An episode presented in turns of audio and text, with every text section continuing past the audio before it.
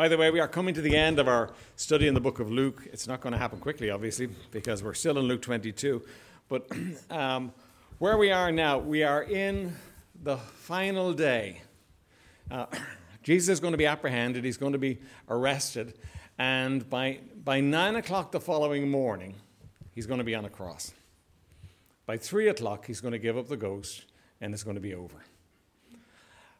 At least that's what they think. But we know better, don't we? Uh, it, was not over. It's still not over, and it will not be over until he sits on the throne uh, in Jerusalem. But the story that we begin to look at, though, is, is the grim part of the story. I want to say two things to you as we start. The scripture never, ever paints Jesus as a victim. It deals with it factually, it deals with it uh, clearly, but it doesn't dwell on it at all. And we need to understand that. That yes, Jesus went to the cross. Yes, it was agony. Yes, he went through all of it. But he never is portrayed as a victim. He never looked like a victim. He never felt like a victim. He never cried out like a victim. He went willingly through all this. And unlike you and I, we wouldn't really have known what was going on and what we were going to face. He went willingly knowing exactly what it meant and what it was going to cost. And Hebrews tells us that it was for the joy that was set before him, who for the joy that was set before him endured the cross. You know what the joy was? You. Saving you, bringing you into relationship with him. I mean, it's easy for us to look at the Bible and look at the crucifixion as being, you know, an, uh, something removed from us. But it's very personal. This is a very personal being, the Lord Jesus Christ, 100% God, 100% man, hanging on a cross for you. Because it's like you're the only one when he did. You know, when you pray, he doesn't say, Who are you again? He doesn't say, Listen, wait in line. When you pray, you get a personal audience with the King of Kings and the Lord of Lords. It's, you're, you're personal to him. Your sin was personal to him, saving you was personal to him, and he did it because he loved you. Right? The second thing I want to say to you is this the betrayal of Judas is a benchmark in the whole idea of betrayals that have ever happened. And the world's known terrible betrayals.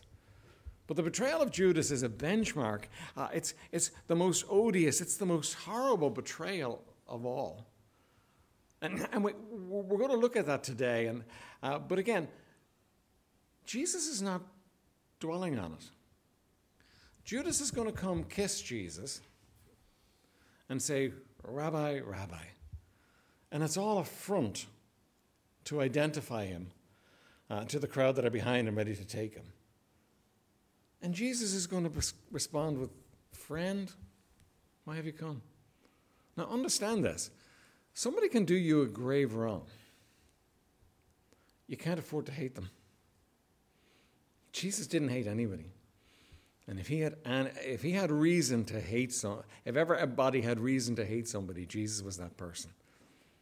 And he didn't hate. it. You can't hate anybody. You can't hate. And the thing is that when you hate, you are overcome of evil. If Jesus had hated Judas as much as Judas obviously hated Jesus, then Jesus would have been just like Judas.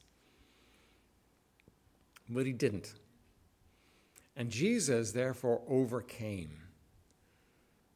And what we're, what we're going to look at is a terrible story as, as we go through it and um, as we see the crucifixion and so on. But we need to remember that. He was the ultimate overcomer. He overcame. He never let the, the sin and the wickedness and the low down meanness of how he was treated bring him to the place where he was less than he was. He rose above it and he loved in the face of hatred. And while that's impossible, humanly speaking, it's not impossible when God is in the picture. All right, so Luke 22. I'm going to read you two accounts. This, uh, uh, the, the, betrayal and arrest of Jesus is, is, is in all four Gospels, right? And they all give you slightly different facets. They all take different little uh, elements of it uh, and talk speak to them, things that were, were important for them, things that the Spirit uh, quickened each one of them uh, to actually say. We're, we're looking at Luke, but I'm going to read you John as well. All right, so Luke 22, verse 47. And while he yet spake, behold, a multitude, and he that was called Judas, one of the twelve, went before them and drew near unto Jesus to kiss him. But Jesus said unto him, Judas, betrayest thou the Son of Man with a kiss? And they which were about him saw what would follow. They said unto him, Lord, shall we smite with the sword? And one of them smote the servant of the high priest and cut off his ear. And Jesus answered and said, Suffer ye thus far. And he touched his ear and healed him. Then Jesus said unto the chief priests and the captains of the temple and the elders which were uh, come to him, uh, By the way, they're all there. This is a totally illegal thing. The judge can't go to the arrest. I mean, that's judge, jury, and executioner all in one. They're all there. They're, they're all waiting to catch him. They've, they've, they've paid their money, and now they want to see the, uh, the sideshow as he is taken. Um, Be ye come out as against a thief with swords and staves? When I was daily with you in the temple, ye stretched forth no hands against me, but this is your hour and the power of darkness. And Jesus was tried six times. All of them are illegal. Three times by the Jews, three times by the Romans. He stands before the judge three times with the Jews, three times with the Romans. Every one of them is illegal for different reasons. Right? This is night. He couldn't be taken at night. The, the, um, uh, the, the, the, the, the, priests couldn't be there uh, when he was taken. They were going to be his judges. He couldn't be tried at night. But they're going to do this in a hurry. They're going to take him, they're going to try him uh, real quick. They're going to send him to Pilate. Pilate's going to send him to Herod. Herod's going to send him back, and they're going to prevail upon Pilate then uh, to actually crucify him so that by the, by the next morning he's on a cross. He's gone. He's done for. And, and so th- th- th- there's no semblance of justice involved in this. That's not what they're looking for. They're looking for a means, they're looking for a way that they can actually execute him uh, because they've decided long ago he's gone. He's gone. Uh, he is history. All right, so John, John chapter 18, 1 to 11, I'll read it to you, right? When Jesus had spoken these words, he went forth with his disciples over the brook Kedron, uh, where was a garden into which he entered and his disciples. And Judas also, which betrayed him, knew the place, for Jesus oft times resorted thither with his disciples.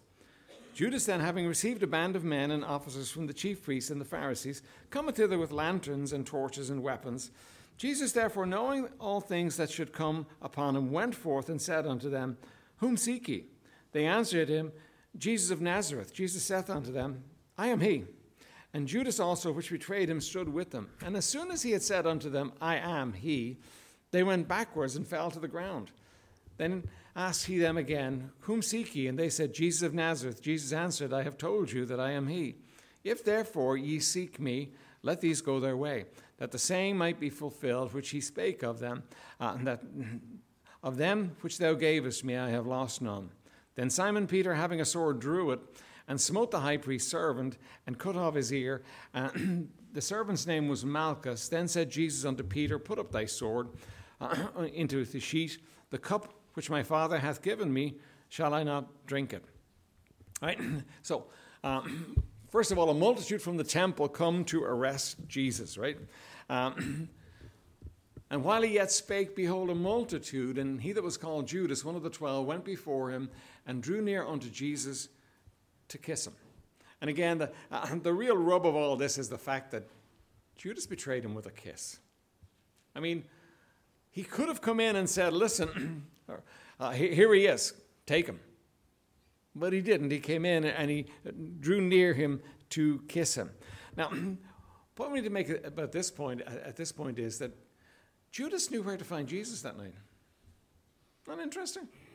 Judas knew where he'd be. He, he wasn't wondering, he wasn't kind of going scouting around Jerusalem wondering where he would be. He didn't take them to Bethany to see where, uh, to Mary and Martha, Martha's house. He, he didn't go anywhere else. He knew where Jesus would be. You see, Jesus had a devotional life, and those people that were around him were very aware of it. They were very aware of the fact that Jesus spent time talking to his Father. Jesus spent time with the Father.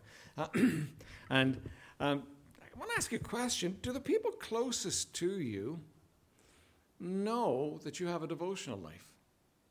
Now, it's not a devotional life so that people around you can know you have one. That's hypocrisy. But if you are devoted to the being of the Lord Jesus Christ, you know what? People around you should know it. They should see it. They should see something in your life that's different. You see, Judas knew where he would find Jesus. He would find him in a garden praying because that's what he often did. He knew he'd be there. You know, the same is true of Daniel. When Daniel's enemies knew that he was going to be made top, top dog uh, in Babylon, they, they, they, they were very upset. And they decided they had to bring him down somehow. They had to somehow find a way to actually destroy Daniel, to bring Daniel down. And, and when they thought about how to destroy him, they, they, they knew they couldn't find anything. They couldn't find anything against him.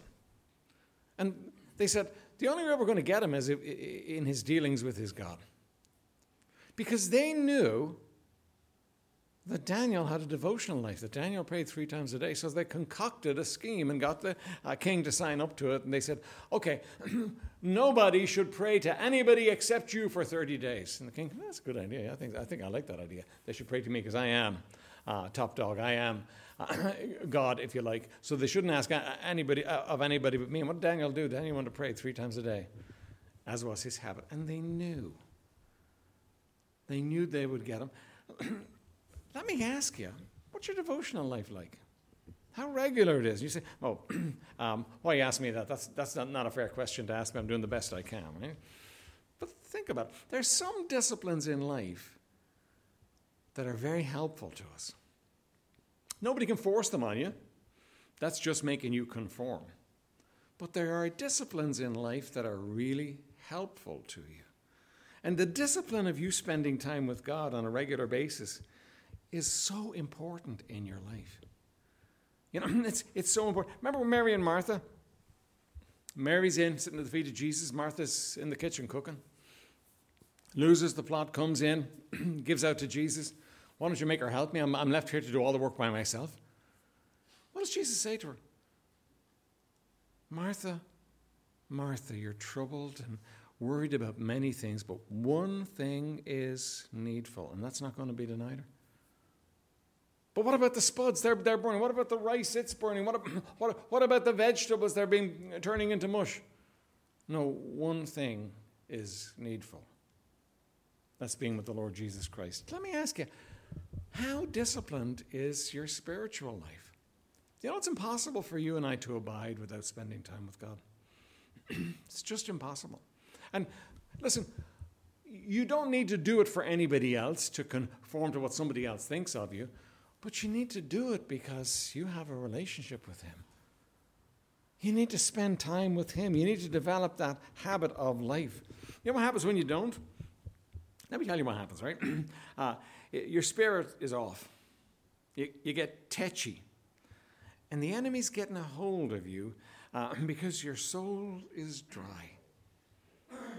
You're starving yourself spiritually. Remember, Jesus said, Man shall not live by bread alone, but by every word that proceedeth forth from the mouth of God. Man, you, listen, you need food to live, you know, but that's not enough for you. You need spiritual food in the same way. How, how often this last week did you forget about your dinner? Now, I'm sure there are somebody, somebody in this room that actually did uh, forget about dinner. but most of you, most of you didn't forget about dinner this week. Most of you, you know what? It's pretty important to us. Why? Because we want to nourish our bodies. We want to eat good food uh, so that we're nourished and so that we're strong and that we're healthy and so on. But what about spiritually? How many meals have you skipped spiritually this week?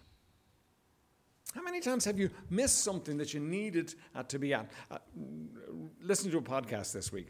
Um, and um, they were saying on the podcast that uh, in times past, people counted the number of times they were in church uh, per week. I'd say three or four services a week. so was that three, three or four services, or was that three services a week, or was that four services a week, or maybe two services a week? He said, but in modern day, what's happening is people are counting the number of services they go to by the month. And you know what? I understand it. That's exactly what's happened. COVID has thrown a loop, thrown a spanner in the works. And um, what we're doing is we're actually spending a lot less time uh, in church than we should do. You know, the net result, they did a, did a survey of American evangelicals, right? And um, 60% of evangelicals, and evangelicals would be those people who more or less claim to be born again, right? Uh, those, those people who claim uh, to be born again on, on, their way to heaven, right? So it's broad. It's much broader than we would be. It's pretty broad, but uh, you know, it's it's a big group. Sixty percent of them weren't sure whether the Spirit of God was a force or a being. Now you say, well, big deal. It is a big deal. It's a real big deal. I can't relate to a force. I can't relate to some force out there, but he, if he's just a force for good in the world, he's, he's a being. He's, he's the third person of the Trinity. He's as fully God as Jesus or the Father is. And, and they, they went on with a whole list of things. But here, here's, here's the point I want to make. If you're not spending time soaking in the Word, drawing near to God, letting the Word of God seep into you, the, the reality is you won't even know what you don't believe. That's a dreadful thought. And I think Christianity is in trouble because of that, because uh, unless we're soaking it in, unless we're taking it in and letting God speak to us, what happens is we end up not knowing. I'm very concerned about our children. Really concerned about our children because our children don't have the volume of truth going into them to actually help them. So that they're awash in a world that, that has, has a completely different view of everything. We need to do something. We need, we need to help. By the way, parents, ultimately the responsibility is yours. You've got to teach your kids about God. You know, um, I, in, in, Deuteronomy chapter 6, it says that uh, you're supposed to teach them in the morning when they get up, and you're supposed to teach them at lunchtime, you're supposed to teach them when they sit down, you're supposed to teach them when they go to bed. You're supposed to be teaching your children about God. You're supposed to be filling them with the reality of God. The world is filling them with the reality of not God. You're supposed to be filling them with the reality of God teaching them constantly, bringing God into everything. Yes, you live in the world, you, you know, uh, there's, there's, all kinds of things that go on, but you're the, the, the person that brings God into the picture, that helps them to see God is involved in all of it. You're the person that opens the Bible and teaches them truth from the Bible. You're responsible for making sure they know the basics. And I, and I fear that a generation of kids raised in Christian homes don't know the basics. They, they, they don't know those basic truths. You know, we need to address that. We need to deal with that. We need to, to, to, to work with that. that that's, that's important. Because what's happening is if we're drifting, we're not spending as much time in church, and we're not spending as much time in the Word, and we're not spending as much time really dealing with God, what effect is that going to have on our kids? What effect is that going to have on the people around us? Oh, listen, we need, to, we need to come back to the place where we're making the one thing that is needful, uh, the most important thing of all. You can't abide in Christ if you don't spend time with Him. Abiding means dwelling with, abiding means being uh, with Him. The, the idea of abiding in John chapter 15 is that you're spending time with Him all the time. That as you go about your business, that whatever you're doing, that Jesus is there, that He is part of it. You see, Jesus had a devotional life that people could see. Listen, it's none of my business. It's between you and God. What's your devotional life like? What's the heart of your life, your relationship with God like? If that's not right, you need to address it. You're not going to address it for your kids or for anybody else unless you address it for you. You got to address that issue, the, um, the idea of your devotional life. But then Next point is Judas betrays Jesus. But Jesus said unto him, Judas, betrayest thou the Son of Man with a kiss? Now, the betrayal was wicked and awful because he could have done it and said, uh, Here he is, guard sees him. But he didn't. He said, Look, the guy I kiss, he's the one. Now, why did he need to identify Jesus anyway? Well, remember, you're, you're not in the days of photographs and you're not in the days of celebrities and so on and so forth. Some of the guards might have known Jesus. He, he, he was pretty ordinary looking, by the way.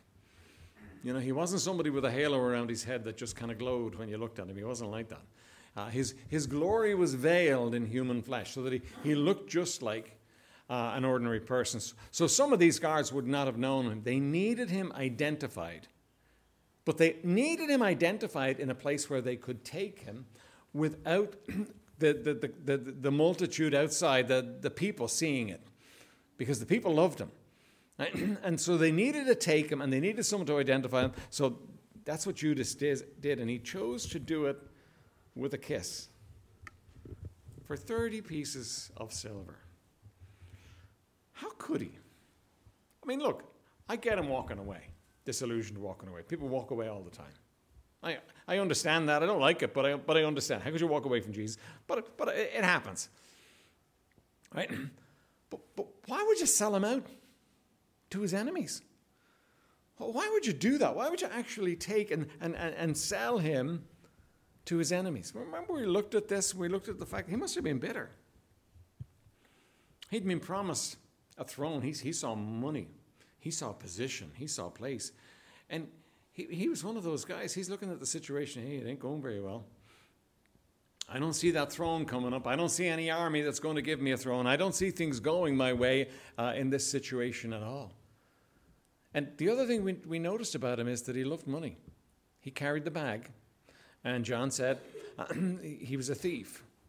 Uh, remember the, when Mary came and she poured the, the ointment down on the ointment that was like 35,000 euros worth?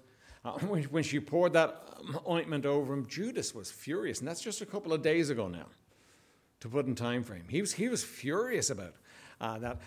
And he, and he said it should have been sold and given to the poor. And, and John said that wasn't what he meant at all. He just, he, he just wanted, to, he carried the bag and he was, he was uh, taking money out of the bag. Uh, it was his money. And so he was, he was furious about that. But whatever happened for him, he, he didn't just become disaffected with Jesus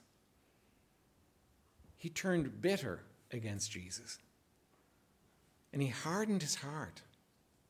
And you know, when you harden your heart, you can do anything wicked and make it okay. Listen, don't think you're above it. When you harden your heart, you can do anything wicked and make it okay. Jesus said about divorce, he said this, because uh, the Pharisees, he, he said there was no divorce. And, and the Pharisees said, well, well, hang on a minute, Moses gave us divorce. And Jesus said this He says, Moses gave you that for the hardness of your heart. Right? In other words, hardness of heart is the root cause of divorce. Somebody has to harden their heart for there to be a divorce. Listen, marriage is not a perfect institution because you know what? The people in marriage are not perfect. But you know what happens when you harden your heart? You can do anything in a relationship. You, you, you can just do anything. Don't let your heart grow hard. Don't let your heart grow hard. Bitterness makes your heart hard. And you say, but hang on, they've done me wrong. Somebody's done me wrong. They, they, they've hurt me. They've hurt me very badly. I, I, I know. And, and I know, humanly speaking, that's hard for us to deal with. That's hard for us to live with when somebody does us wrong. When a great wrong has been done uh, in our lives and, and the pain continues on in our lives uh, because of the wrong that somebody has done. But you can't harden your heart. You see, Judas has hardened his heart, and he can go and sell Jesus out with a kiss. You know, Rabbi, Rabbi, and he goes and kisses him on the cheek. And by the way, it's, it's, it's not just kind of a, uh, you know, a light kiss, it's the kiss of a friend. You know, and you, you wonder what was going on in his heart when he actually did that. Well, his heart was hard, his conscience was seared. He could do anything now. And you and I could do the same. When we harden our hearts, what we do is we cut it off. It goes dark in there. And we can get to the place where we can do anything, where we can do things that we never imagined uh, were possible for us to do. Don't harden your heart. Don't let your heart come to the place uh, where it's hardened. Um, um, bitterness will make your heart hard. Second thing I want you to see, though, is from John. By the way, each of the Gospels tells you different little facets. Uh, Mark records the man who was taken and fled naked, right? And you scratch your head and you say, What's that all about? The answer is nobody really knows, but God put it in there for a reason. But nobody really knows. Some, some suggest it's Mark that he put himself in. uh, as a cameo into it that it was maybe it was his garden that Jesus was was meeting in because Mark wasn't one of the disciples, uh, you know, but that's in there for us. Uh, Luke records the sweat being, as it were, great drops of blood. Well, Luke was a doctor, so he's talking a lot of medical terms. And when, when, Jesus, is, when Jesus is sweating, it's, it, there's blood and there's a condition uh, that actually will do that. But John records this. Then answered him, Jesus of Nazareth. Jesus said unto him, I am he. Uh, and Judas also, which betrayed him, stood with them. And as soon as he said unto them, I am he, they went backwards and fell to the ground. So what happens is they come and they, they he says, who, do you, who are you looking for? Jesus of Nazareth. And he says, I am he. Now, remember, you know, that, that, that when he says, I am, that's the name of God that he's using. And nobody, again, knows exactly what happened here. But when he says, I am he, they all fell down. They all fell backwards. I mean, it's pretty impressive. But it's nothing by comparison to the power that he had. it's nothing by comparison. You see, Jesus had an incredible way of speaking of humility and weakness and glory being there at the same time. Jesus was born as a humble baby, yet heralded by angels. He was laid in a manger, yet announced by a star. He submitted to baptism, then heard a divine voice of approval. He slept when he was exhausted, but woke to calm the storm. Jesus wept at a grave and then called the dead to life. He submits to arresting troops and then declares, declares his majesty and knocks them over. Jesus died on a cross, uh, but in it he overcame sin and death and Satan. And what you've got is you've got this amazing mixture of God and man and it's almost as though sometimes the power of God just seeps out. Sometimes, uh, you know, it can't be contained. And that's one of those times. Um, but this moment where uh, Judas betrays him is the crowning moment of wickedness, of awfulness. This man, Judas, has seared his conscience and he betrays his master, not with a shout, not with a blow, not with a stab, but with a kiss. And before you judge him too harshly, understand that anything that is in anybody's heart can be in your heart too. You can turn bitter against God. You could harden your heart. And you could say things that you can't imagine about God. Don't harden your heart. Don't, don't, don't let your heart get hard in the small ways and then it gets bigger.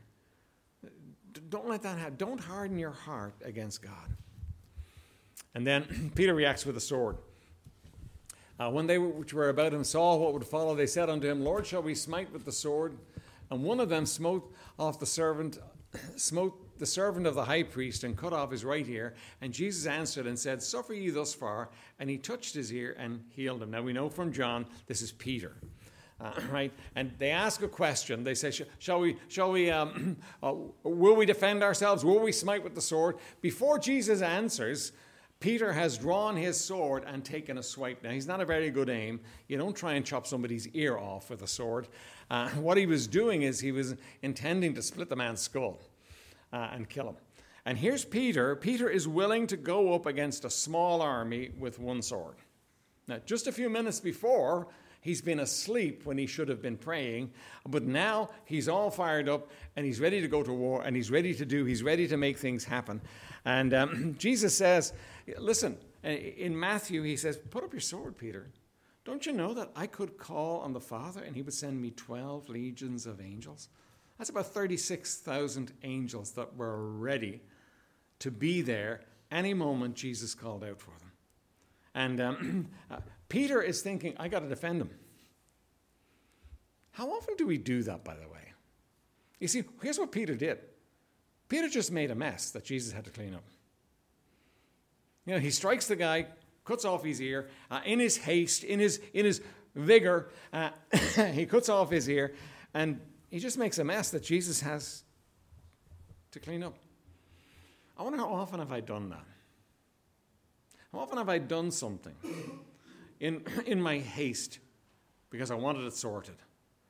And what, ha- what ends up happening is that I just make a mess. Now, listen, God is very gracious to us, isn't He? God is very gracious to us. I mean, if God were to hold us to account for everything wrong we do, none of us would survive a week. but you know what? He's very gracious. And like with Peter, he picks up the ear and puts it back on. He fixes the mess for Peter. But why do we make a mess in our lives? Why do we create problems? Because we don't wait on God. You see, Peter slept when he was praying, and he fought when he should have been standing still. And the two are connected. You know, if, if we're not praying, what happens is we're, we're not in the right place, and, and um, you know, things happen that, that, that shouldn't happen if we're not walking with God. Peter, Peter was supposed to be walking with God. You see, I think there's always a contention between doing and abiding for us. Our humanity hates waiting on anything including God. Uh, perhaps because we hate to feel helpless, and yet humility recognizes that we are indeed helpless. We can't do it. How often do you say that to God? It's important that you say it, not for God's sake, because He knows. It's important that you say it for your sake. I can't, Lord. I don't have it in me. I'm sure Jay had to say that this morning, or I can't. Right? You know, when God calls on you to do something new that you haven't done before, that's what, that's what puts you to the place where you say, I can't do this.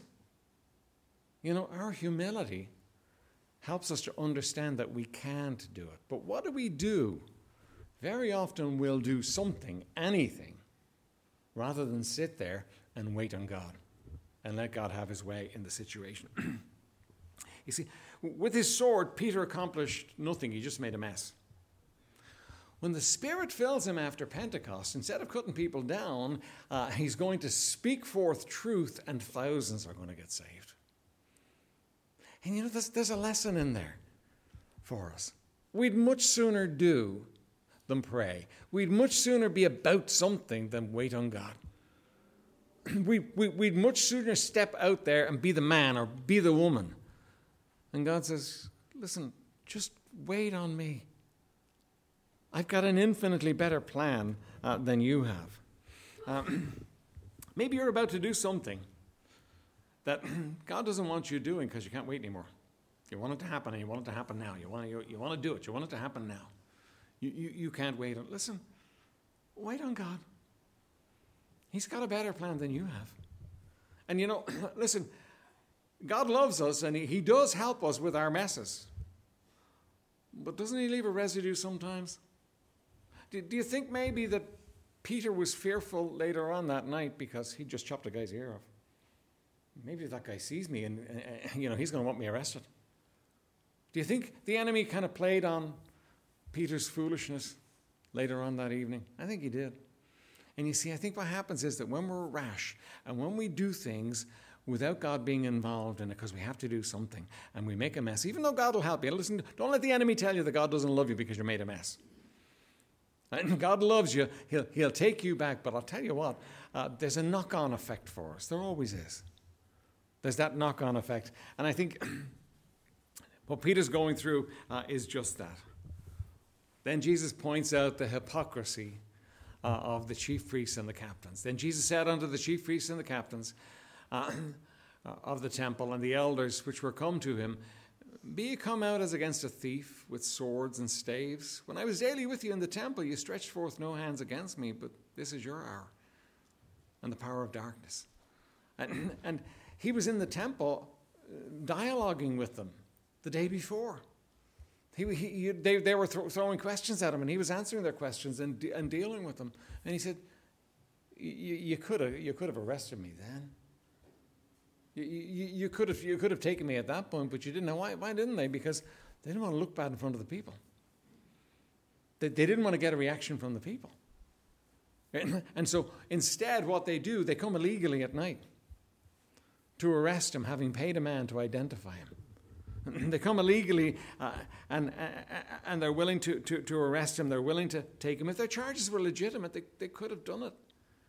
They, they, they could have taken him at any time in the temple, but their charges were not legitimate and they knew it. They knew there was nothing legitimate about what they were to do. They, they end up crucifying him, and the only evidence they have against him is the fact that he says, Yeah, I am the Son of God. By the way, when people tell you they don't believe that Jesus was fully God, you need to understand this. He was crucified because he said he was God. That, that's why he was crucified. He wasn't crucified. There was no other reason to crucify him. He was crucified because he said he was God. And you, you, you need to have that settled in your mind. Don't let, don't let any of these cults come in and, and shake your, your view of who Jesus was. Take scripture and twist it and play with it and so on. No, no, he was crucified because he said he was the Son of God. And they knew what he was saying. They knew what he was saying. That's why they crucified him. But they could have taken him, they could have charged him at any time, but they knew their charges weren't legitimate. They were just completely hypocritical about it. And Jesus points it out to them. Now, he's going to go along with it because he has decided that he's going to sacrifice himself for our sins. But he's not going to let them think there's anything just or good or righteous about this because there was absolutely nothing good or just or righteousness or, or righteous about it. Let me, let me give you a couple of points as we close, right? Ask you a couple of questions, rather, right? Jesus was known for his devotional life. Uh, Judas knew where to find him. How is your devotional life? One thing is needful. And I know you're going to say to me, Pastor, you have no idea how busy I am. You have no idea how much I have going on in my life. Listen, I get it. But Jesus said one thing is needful. And you see, the reality of our lives is this we do what's most important to us. You go to work because that's important, because you got to make money and you got to make a living. That's and listen, not, I'm not saying it's not, but it's not the most important thing. You eat because that's important to you. You find time to sleep because that's important to you. You find time for entertainment because that's important to you. But very often, what's happening is your life is dwindling away, and you're not doing the one thing that's most important. You're not doing the one thing that is needful. And again, the last thing I want to do is just produce guilt in you. What's the point of guilt? But you know what? There's a discipline that needs to be developed here in your life. If you're not in that place where you're daily having time with God, you need to develop that discipline. You're going to find it's going to be the most helpful thing you do. By the way, if you do, you'll find you have more time to do the other things that you need to do, not less. Trust me on that. you know, even the world understands that taking time apart for you and meditation actually is hugely beneficial in the rest of your life. And you know what? If you take that time to spend with God and just carve it out and develop a habit so that, you know, if, if, if you miss a day, you feel, oh, I missed it. Just develop the discipline of spending time with God. Nobody can force it on you, nobody can make you do it. But if you don't abide, you won't bear fruit. So, Jesus, Judas knew where to find Jesus. How about prayer? Would, would you sooner work than pray? Okay, how many messes are you getting into then? Isn't that true? We just go for it and make something happen, you know, something, anything, rather than sit still. Um, uh, would you sooner work than pray?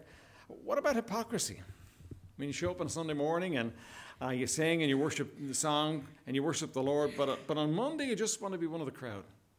Uh, and no one knows that you love Jesus. No one knows that Jesus is the center of it all for you. Listen, that's hypocrisy. What kind of a love is that? Can, can he really be God to us on a Sunday morning and not the rest of the week? Jesus said this in Luke 6 6. He said, Why call you me Lord, Lord, and do not the things which I say? You know, if Jesus is not Lord of all in your life, he's really not Lord at all. Isn't that true? if he's not Lord of all, if you've got areas of your life that are shut off from him and you know you don't bring him into that and that's not about religion and so on, then, then he's not really Lord of at all. And he wants to be Lord of your life. You see, what you've got is you've got this person of the Trinity who's paid the price for your sin and who wants to come in and dwell in your life and, and dwell with you and, and live His life through you, a much better life than you can. But because He's given you a free will, you, you can do what you like to do. You have to choose that. You have to choose to walk with Him. And when you choose to walk with Him, He's there. And He's real. And He's the comforter. And He'll help you. And He'll counsel you. And He'll help you through. And you know what? You're missing out when you compartmentalize Him into Sundays or uh, special times of the day or the week. Listen, He wants to walk with you all through the week. You need to let Him in. Maybe this morning you've never come in come to the place where you've trusted Him as your Savior. You know, He didn't have to die for you. There was nothing that He had to do. He would still have been God, He would still have been righteous, He could just have let you pay for your own sin. But He didn't. He came and hung on a cross to pay the price for your sin. Now, think with me. If Jesus came and hung on a cross to pay the price for your sin, that has to be important. That has to be something that you can't just kind of ignore. Something you just can't say, okay, well, you know what, maybe someday. If Jesus came and hung on a cross to pay the price for your sins, you need to respond to him. You, listen, you've got a free will. You can say, no thanks, I don't want it. And then you pay for your own sin. But I think a much wiser decision is for you to say, Lord, I want this. I want all I can have from you. I, I want salvation. And cry out to Him. And when you do, He's there. He will come. hey, He's a great Savior. He does the saving. We don't do the saving. When you turn from your sin and turn to Him, listen, He will save you. You know what? It doesn't happen just because you go to church. It happens because you come to a place in your life where you decide, I need this. And you trust Him. That's, that's what saves you. You coming to that place where you depend upon Him to do it. That's a biblical faith. Won't you do that if you haven't done that? Let's stand for prayer. And I'm going to pray and then I'm going to give you an opportunity to talk to God.